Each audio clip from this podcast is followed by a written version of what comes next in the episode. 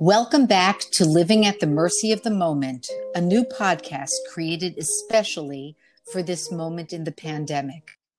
I'm Shira Dicker, your host.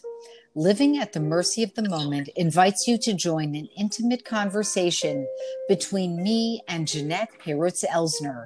Jeanette is the author of the forthcoming autobiography, MS as Metaphor, a memoir of life at the mercy of the moment. Jeanette's memoir documents her almost improbably challenging life journey, which culminated in the development of multiple sclerosis when she was a young woman. We'll discover Jeanette has a message for listeners and the world at large. If you want help surviving this impossibly difficult moment, perfect your powers of resilience. This is episode 11 and then everything changed. Listeners will note that this is the first new episode in nearly a month, a rather cataclysmic event in my life and our shared lives has occurred, which we will discuss. We also lived through the historic victory of Joe Biden and the subsequent shenanigans that have followed. We are knee deep in the second surge of coronavirus here in the United States. In other words, we have a tremendous amount to discuss. So now I would like to welcome you and welcome you back, Jeanette. Hi, Shira. Hi, Jeanette. It's great to have you back, and it's great to be discussing this and resuming uh, our amazing conversations again. Listeners of living at the mercy of the moment know that our conversation about the particular challenges and features of your struggle with MS have a way of circling back to the global disability afflicting all of humanity, namely the COVID 19 pandemic. What you're experiencing on a personal micro level is now being experienced by people around the world. And we've explored that in the course of our episodes, focusing on different aspects. The resilience and coping mechanisms that you've built up over decades are important for anyone now who is struggling with the dislocation, fear, isolation, uncertainty, and general stress of living through now the second surge of the pandemic. My own personal experiences over the past month have also articulated for me the dimensions of loss during this time.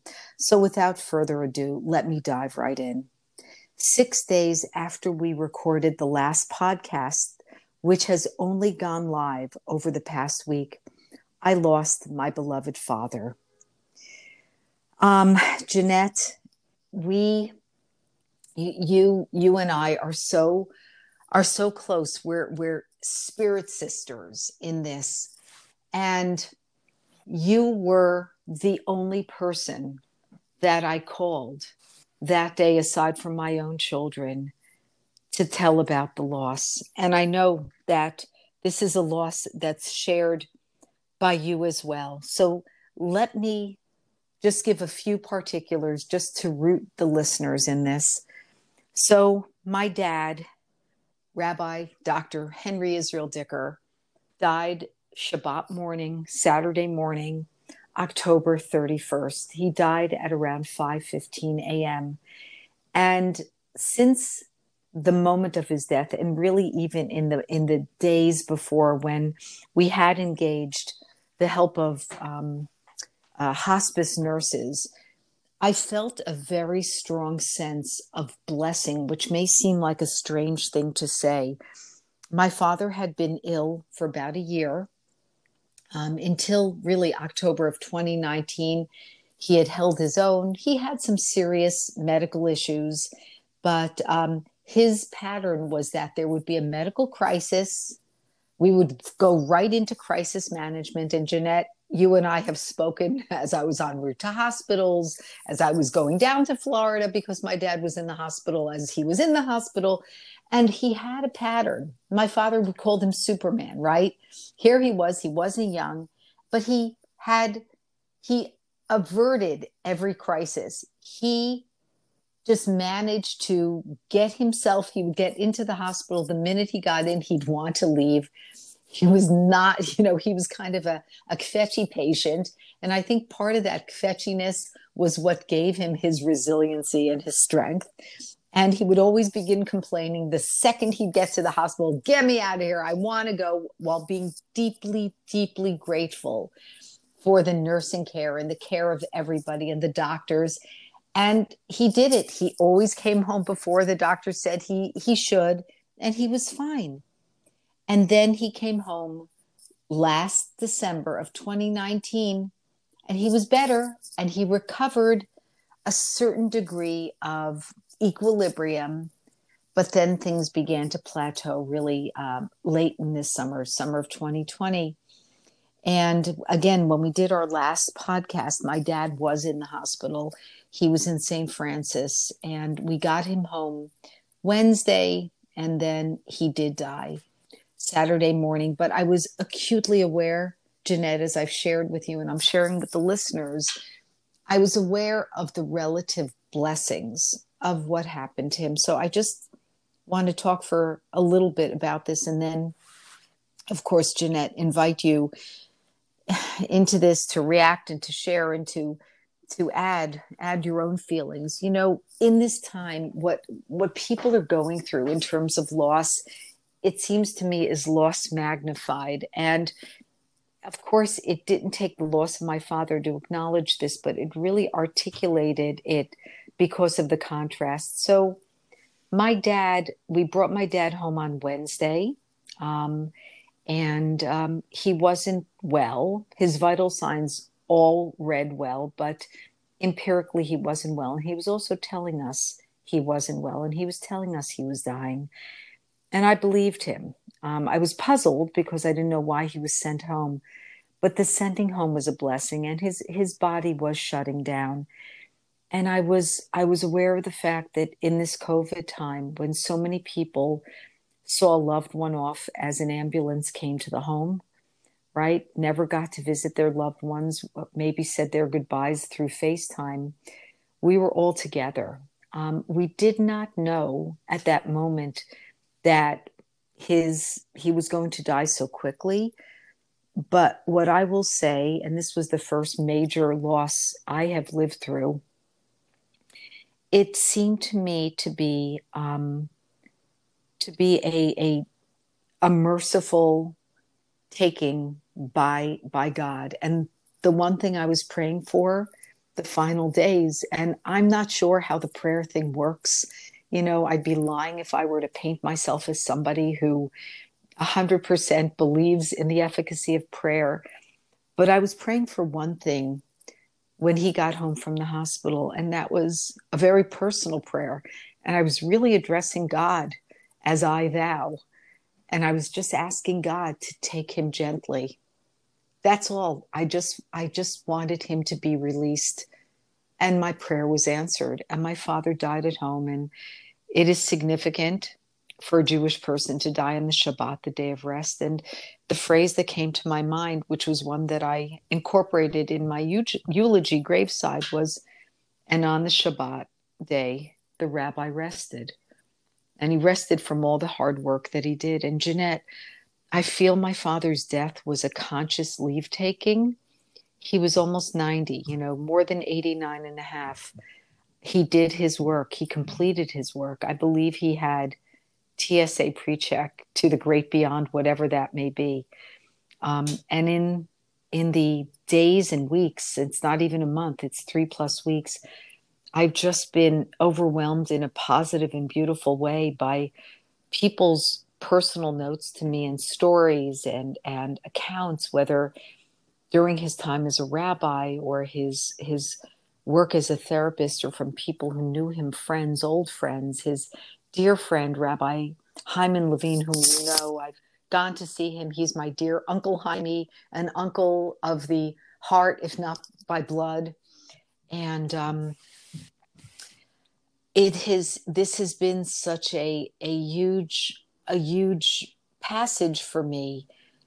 And yet also one filled you know the sorrow is commingled with a sense of blessing for we were together for he was with us For the day before he died, I held his hand. His eyes were open. I told him I loved him. He tried to say it back. He couldn't speak.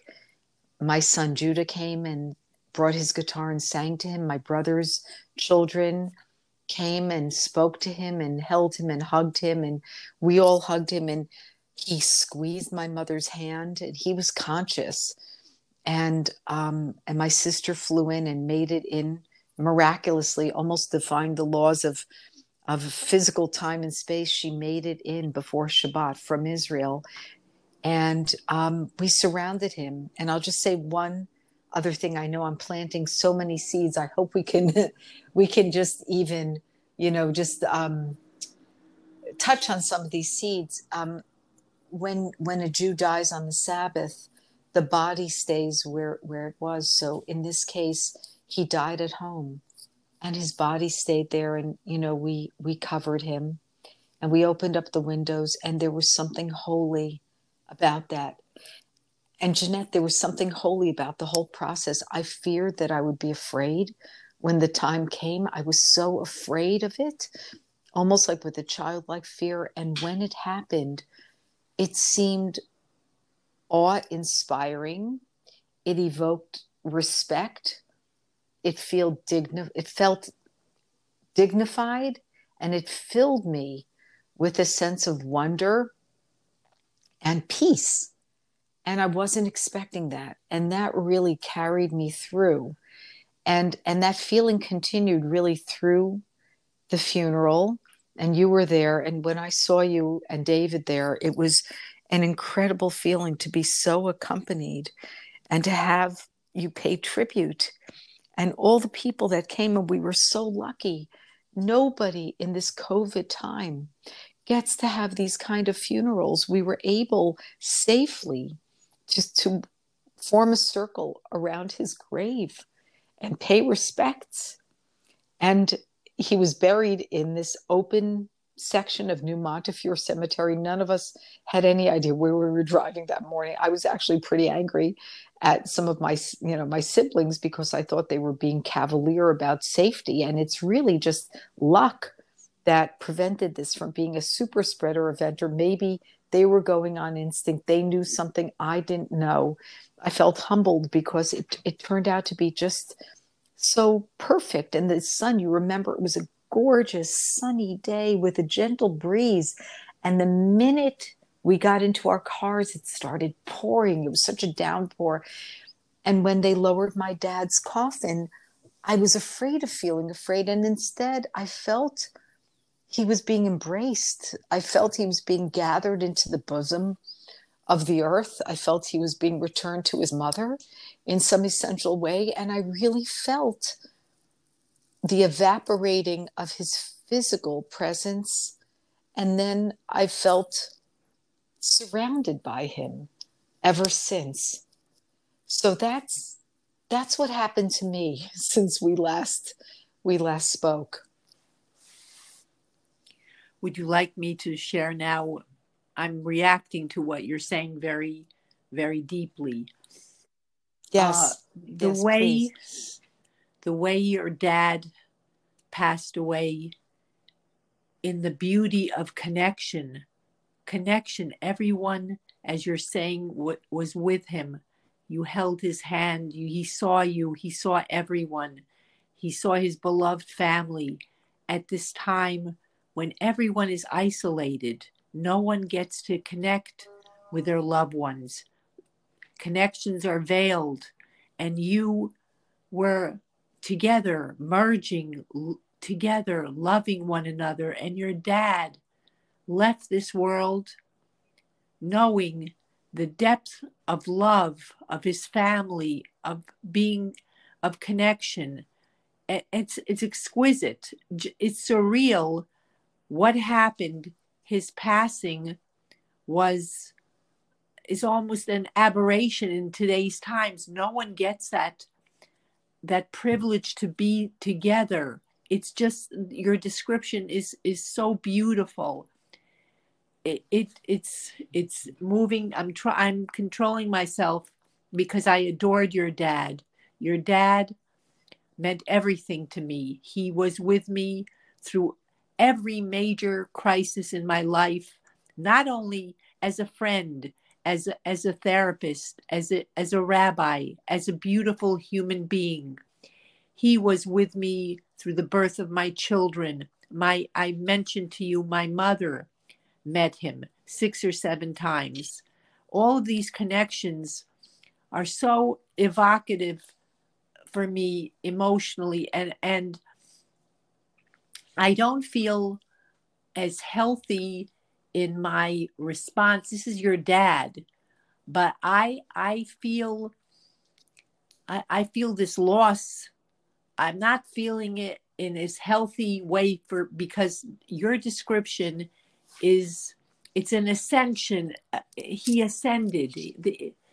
It's yes. I'm I feel that also, but maybe perhaps because he was a very healthy father figure for me. He was that when I stopped seeing him in therapy, it was devastating. It was devastating for me. I couldn't let him go.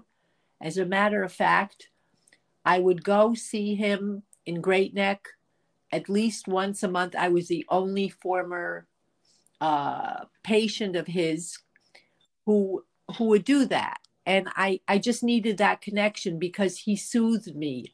I he soothed me. He understood me. I felt he loved me. Uh, mm-hmm. And then at the cemetery, that was deeply. Um, I, it was very very moving for me. I had I didn't have that day a wheelchair, so I was moving mm-hmm. very slowly with this little tripod and I was I was upset because I was a distance away. I wanted to be closer.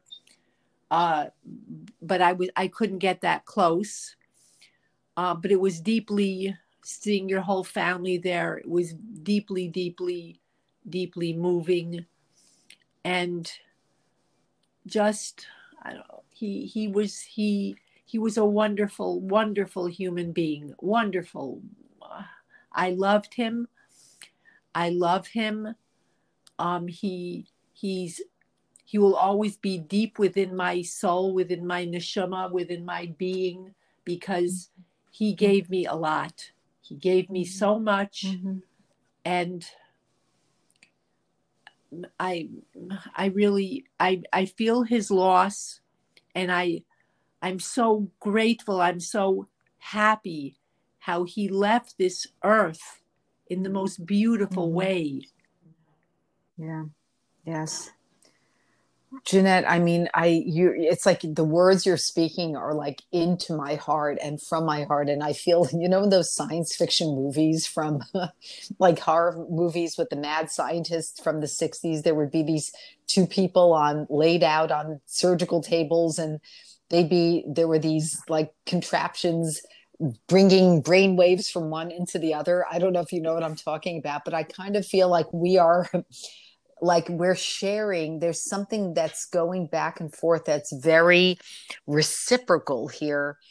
And it's a um i don't know kind of a, a transfer of of of emotion and a, a, spiritual understanding. I think what it is is we're on the same wavelength about what his loss was and that the beauty that you also perceive the beauty in it. You know i'm my mother of course you know his wife of almost 67 years. I went out last night. We spent several hours. We actually ended up watching a disaster film on tv which was a whole other trip. Warning after you lose somebody you may not want to see the movie the impossible about the tsunami in thailand although in a lot of ways see it because it's wish fulfillment. It, it spoiler alert, it has a happy ending. But um, you know, my mother, I I really, I just, I just, she's, I, I feel so pained for her, and she's in a different space, and a spousal life partner relationship is so incredibly different, and she's 86 and processing it her way. I see it, you know, in a and I realize if I try to speak to her about some of my perceptions of it, you know, I think uh, some of what I say helps her, brings a bit of comfort, but she is viewing this through not just a different lens, but an entirely different portal. And Jeanette, we saw each other. So we saw each other last week. And by the way, we'll get to the wonderful, wonderful uh, fact of this article in Newsday by the exquisite journalist Joe Dziemianowicz about the podcast. And to all the listeners out there, if you haven't read it, please just Google uh, Jeanette Payritz Elsner or Shira Dicker Newsday podcast, Living at the Mercy of the Moment. Um, I'll put up the link on on one of my platforms here for the podcast. But it's a beautiful, beautiful article that just encapsulates what it is that we're doing. These these really personal conversations that we've just decided to make public because they're so real you know they they feel surreal. I don't know if we're saying anything profound. Maybe we are maybe in the reality and the simplicity and and the authenticity of what we're discussing maybe maybe there is something here. But um it is i i feel i feel that my father's death was a very large event and that what it means in practical terms is i don't get to see him here on earth but it means a lot of other things. I don't have a sense of somebody snatched away from me. I think I was expecting I might feel that way, but I don't at all. In, instead, I feel the gift of having had him, and I feel the gift of him being released at a certain point. And also, I want to say something. I feel my father, when I say there was a conscious leave taking, we were watching the news. So he was in St. Francis Hospital for 10 days he came home for let's see wednesday thursday friday. He was home for four four four days about before he died but he had been in the hospital where he got the most wonderful care. And uh, we were all very concerned about the hospital stay and and covid. We my father i don't know how to put this i don't mean this in a in a disrespectful way but my father managed to, to die in the window between the end of the grace period and the beginning of the second surge. So that number one when he was in the hospital we could be with him. I was i was shocked. Um, i was there sometimes for four hours sometimes more. My mom god bless her managed to just get on in the good graces of the nurses who i guess felt that this little lady you know number one did not really pose much of a threat health wise and second of all really helped you know her husband and so she stayed there sometimes for many many more hours which which is a gift during these times. Um, one of the evenings that i was there we were watching the news. And again this is pre-election and my father is just watching between the craziness trump's rhetoric the you know hateful language and just the um, kind of the ugliness that was flying my father looked at me very directly and said in a way that was almost, and I don't mean childish, I mean childlike, because there's a big difference. He looked at me and he said, Look, what's going to happen to the world? Like, you know, it was filled with, it was a sincere question. I, what's going to happen? And I felt something profound in that moment. I felt like the passing on of a baton. And I just said Abba, and I felt the words when I spoke them. So Abba is father in Hebrew. It's what I called my dad. We all, all, the, all of us, the three Dicker siblings, kids. Um, I said, Abba, you spent your whole life fighting, fighting for democracy, fighting for justice, fighting for goodness, fighting for the causes that you you supported and and and you put your whole life and everything behind your passion and your efforts and your time and your money. And now it's our turn. It's my turn. I said, Abba, do you think I am going to let my country die? Do you think I'm going to let the light of democracy die in my watch? No chance in hell. I said, You taught me to fight. I'm a fighter, and this is, it's my turn. I am, I have inherited, this is my generation. And it's funny to say that because I am, I just turned 60 this past week, as you know and it's funny because I felt, I think it's a particular aspect of my generation. We don't feel our ages and we certainly don't act our ages. And for me to say this at 60, to just come into my own is a kind of funny thing. but I felt a real sense of it really is on my shoulders. You know, it's not the first time I felt it, but I felt it in a way where I felt like you've done your work. You rest now. And I felt my father felt that. And I felt that was his intention. And I said, it's my generation and our children's generation. And we are not, I said to him, and you know something? It's a privilege. We never, my whole life, I was born into the light. I was born in 1960. I was born into an era of abundant sunlight and sunshine and, and the brightness of good. And the world was good and getting only better and I never had to fight for anything. I didn't have to fight for, um, you know, my right to be a Jew. I didn't have to write, fight for democracy. And now I have the privilege of fighting because so many others have fought. And the lesson is anything worth preserving, you have to fight for. And Jeanette, that felt to me a very pivotal conversation to have. And again, it was pre election, right? It was the week before the election. It was one week out. And I, and I was very worried, but my father said Biden was going to win. I don't know if I told that to you. I said, Abba, what do you think? What do you think? I thought maybe, you know, he has special, uh. special insights. And he just said, Shira, he said to me, Trump is a Meshuggah. And he said, you know what? There are a lot of crazies out there, but there are more good people. Biden is going to win. And I have to tell you, there were days, remember those days after the election? Right. I wasn't so sure. Right? None of us were so sure. We were sitting on our couches watching the news, being eh, like, I, I had, I poured myself tequila to get through it. You know, my father said Trump, and then he just said to me again with that same, I don't know if the world is word is childlike. It was it was like a, a, direct. It was like a statement where it's like the he was so astonished. He said to me, "I don't understand it. Why doesn't the president of the United States get on the news every day, three times a day, and tell America, America, just wear the mask, just put on a mask." And I said, Abba, I know, I, I, I don't know. I know what you mean and that same kind of like the wonder you know it was like he was looking at it and i think he was looking at it in a way when i say childlike there was a clarity and a simplicity. He wasn't looking at it through the lens of the you know psychologist who you know just months earlier had told me trump was a toxic narcissist which he was is will always be. And you know and and looking at just the it was it was looking at it through through this human like i am a human being. I'm closer to the end of my time here on earth. I don't understand this thing that's happening. That's what it felt like to me.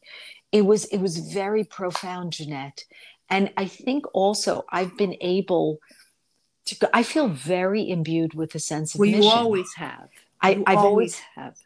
Yes. Yes. And that's part of the resilience of this time isn't it and maybe it's what's helped get me through.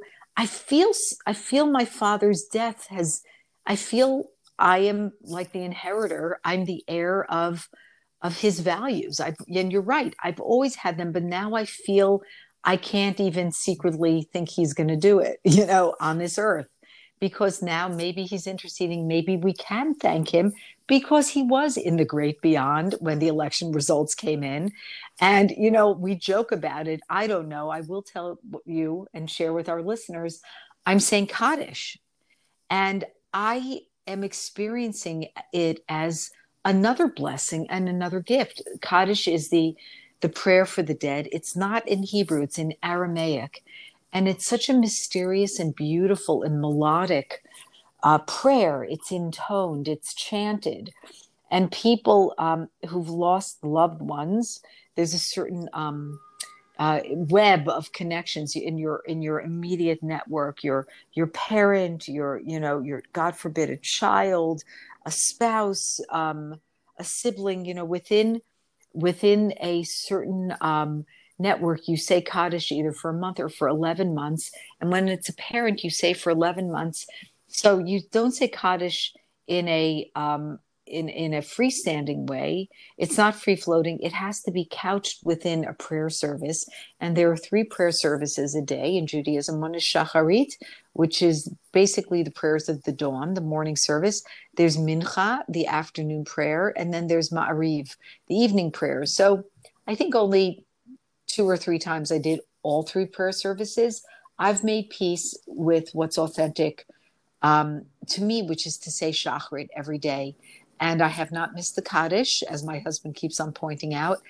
Um, but it's also easy because in this COVID era, Zoom services have become ubiquitous. So I pray, or the word is daven in, in Yiddish, with a prayer service called Darchei Noam, which is a partnership prayer service. It, um, it's on the liberal end of Orthodoxy and women um, have a very large role in it, which is one of the things that makes it very um, comforting for me. I also, I like a lot about it. I know many of the people, um, many of whom and some are some are close friends who have lost loved ones who are part of this also.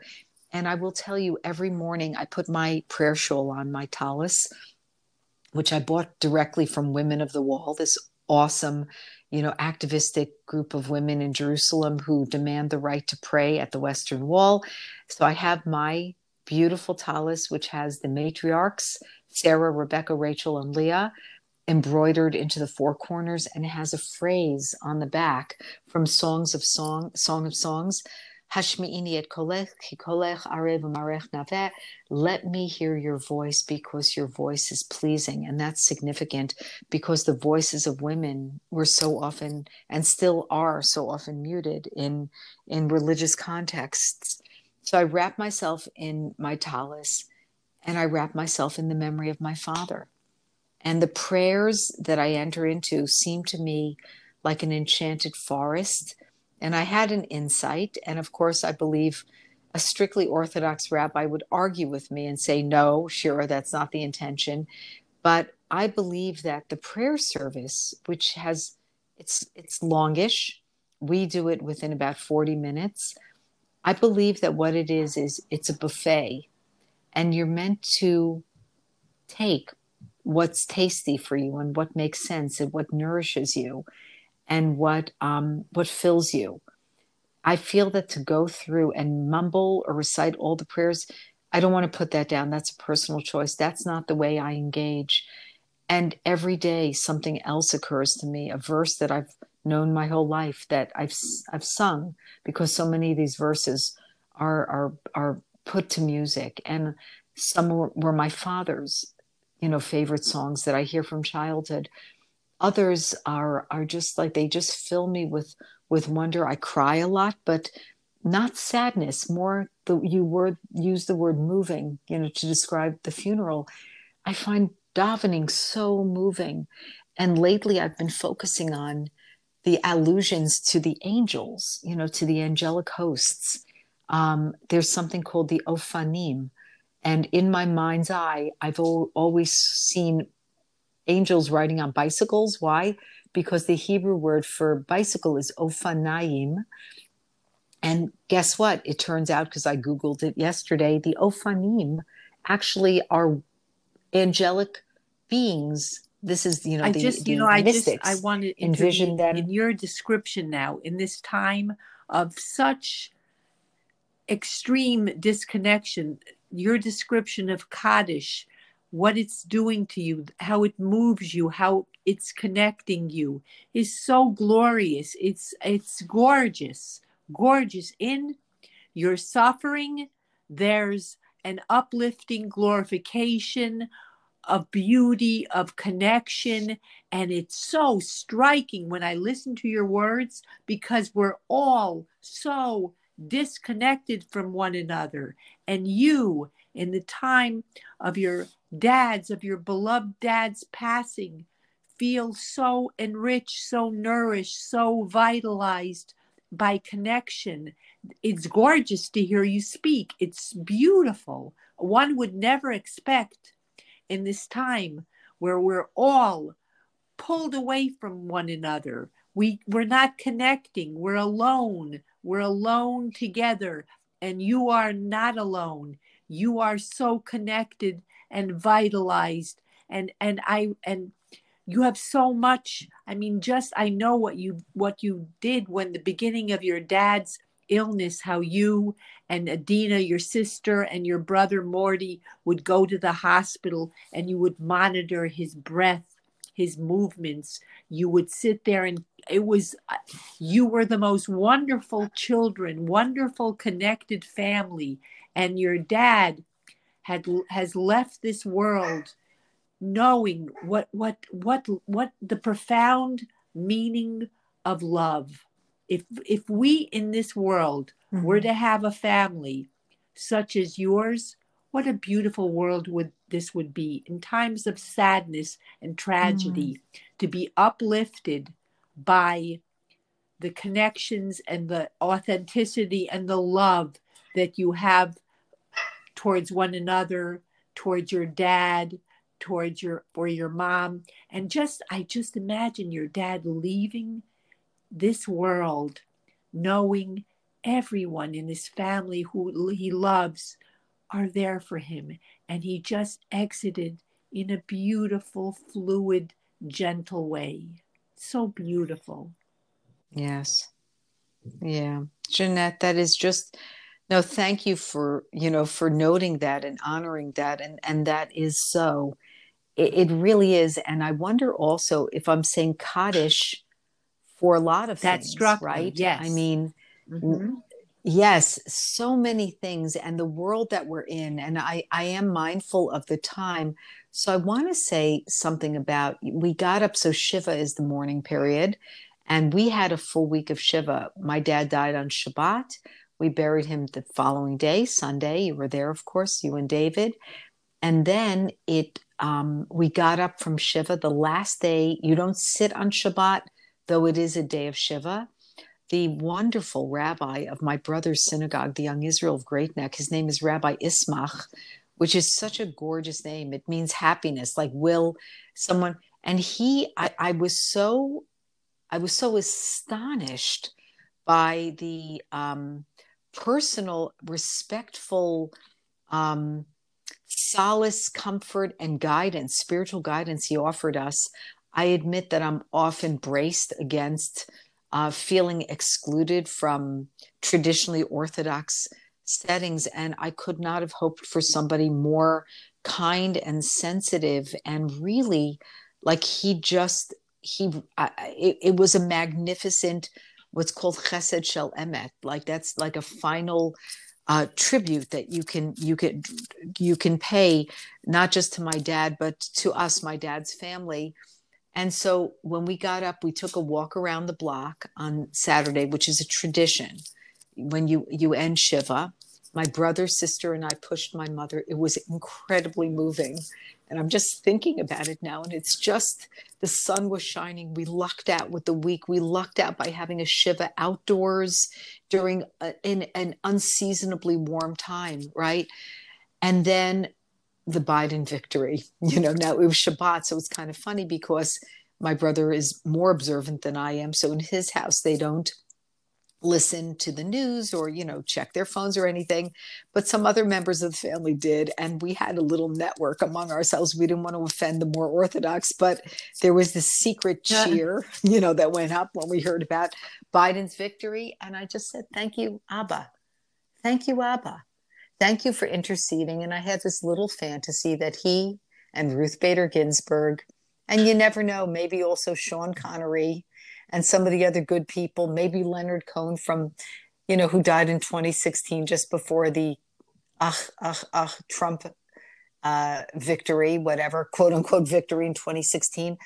I felt maybe on some level there was some interceding. Maybe they were doing get out the vote. Who knows? And I just felt, I felt something, I felt light being let back into the world, Jeanette which was paradoxical because my dad was gone, but you know what? He was no longer here, but he's now everywhere. And that's the feeling that I've retained ever since. And it does feel like there's there's more light in the world now. There is a vaccine, several vaccines on the horizon.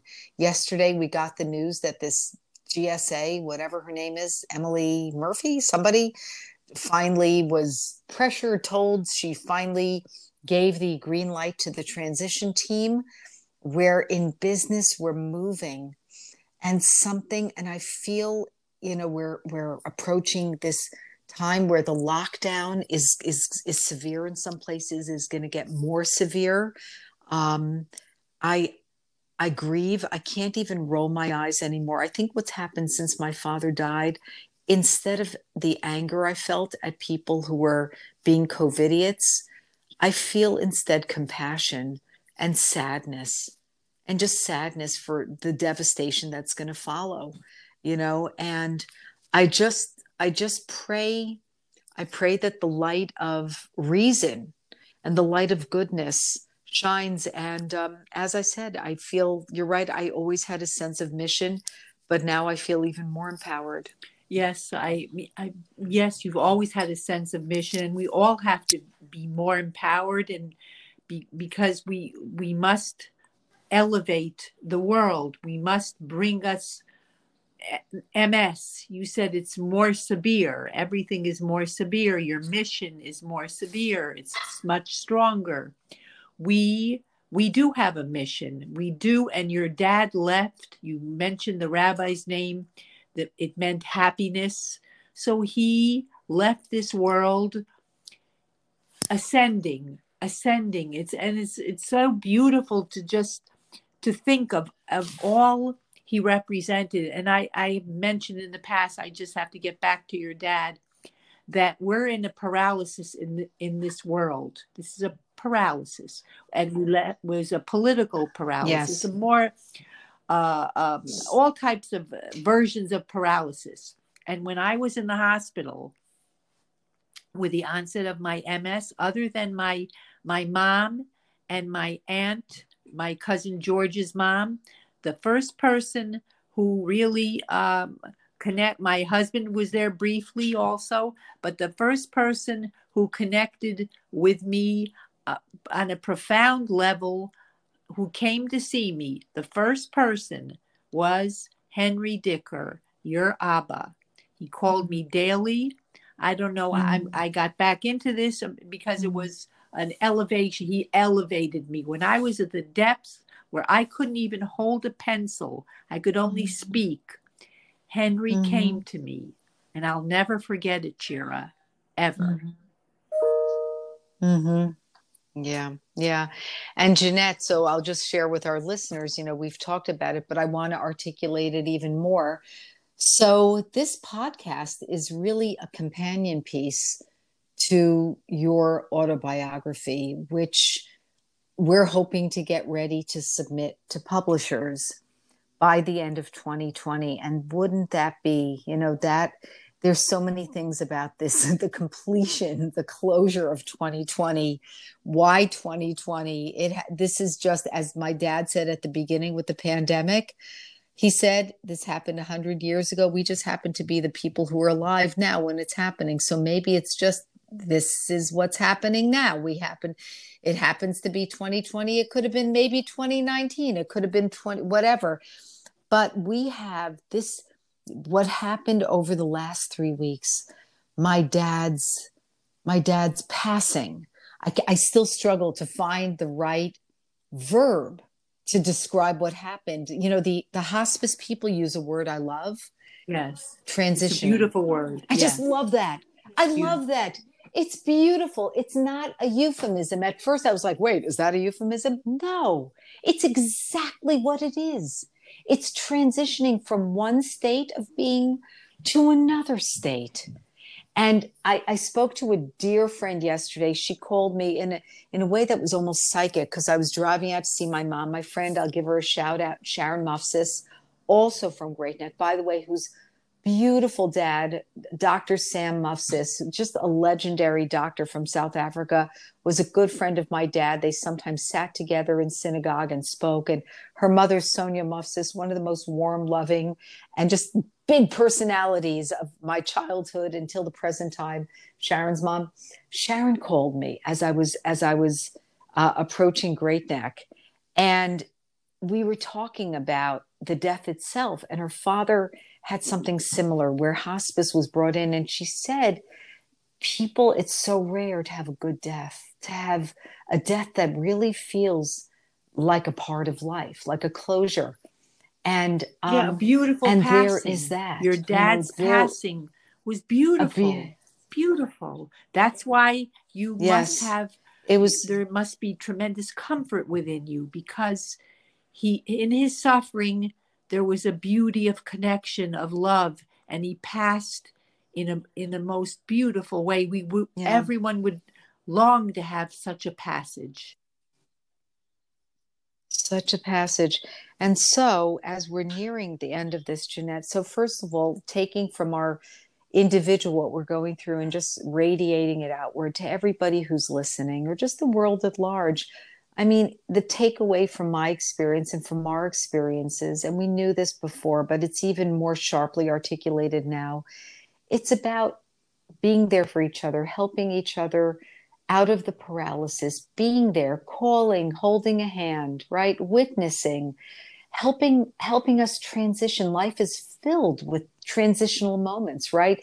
It's even this, even what we're in right now is a transitory state. We're going to look back at this during COVID, I kept on saying, and I probably said it to you, Jeanette, I can't wait to look back at this time from a better time, right? Hopefully, a better time, and for us to just call each other up and to review it, to do a post mortem, if you will, on the pandemic and to talk about every insane, crazy, horrible, weirdly funny, you know, tragic thing that happened and talk about it from a safe, healthy distance and but we know all the things that have been articulated we know and my my heart breaks for my husband's cousins who lost the Lamms you know, lamm uh, the, the, the, family of uh, rabbi dr norman and mindy Lamm. They lost both these two beautiful wonderful people died during covid times mindy of covid and the kids were cheated robbed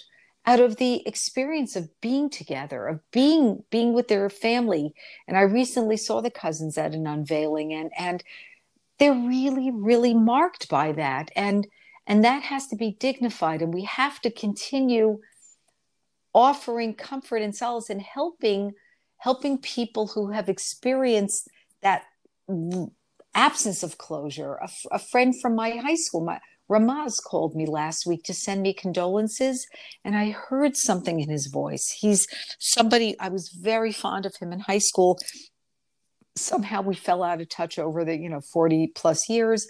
And I just said to him, wait a second, are you okay? And he said, well, not really. It turned out he lost his mother from COVID. And again, the same thing. Not only was he not there at her death, but for the three weeks before, because she was in assisted living and because of COVID restrictions. And he's an only child. And he's still grieving and marked and traumatized. This is true trauma. And so the takeaway from my father's life, Jeanette, and from my father's death is, is that ultimately, you know, to quote the Beatles, and in the end, the love you take is equal to the love you make. And that's not love making in a just sexual way, although that's a nice thing. It's the love you make in your in your connections and in your conversations and in extending a hand, gloved or otherwise, metaphorically or figuratively, being there. And that's that's the lesson of this time. That is this is this is a moment where we really bringing it back. It's about i and thou. It's a, about understanding that life there's a mystery in life and we don't have to solve it but we do have to understand that we're going through this together. This is a mystery that we're sharing together. So my dear friend um, i feel this conversation could go on forever but alas, we have gotten to the end of another episode. So thank you, Jeanette, and thank you, everybody, for tuning in to this episode of Living at the Mercy of the Moment. If you like what you heard, please share news of this podcast with your friends and loved ones. We are opening a public interactive conversation on what it means to go through the pandemic and this moment in the history of America. guided by Jeanette Peyrutz Elsner, my dear friend, my sister of the spirit, whose life offers guidance and wisdom on resilience, transcendence, and survival. Jeanette, as always, thank you for this conversation. I feel my dad's presence all the time, and especially when you and I speak. And thank you, everyone, for tuning in. I'm, of course, accepting comments, questions, and offers to be on our show through email at shiradicker18 at gmail.com. That's S H I R A D I C K E R 1 8 at gmail. May your moments be merciful. May we get through this challenging time strengthened. May we extend comfort to those who are suffering. May we be inspired to fight the good fight, and may the world heal.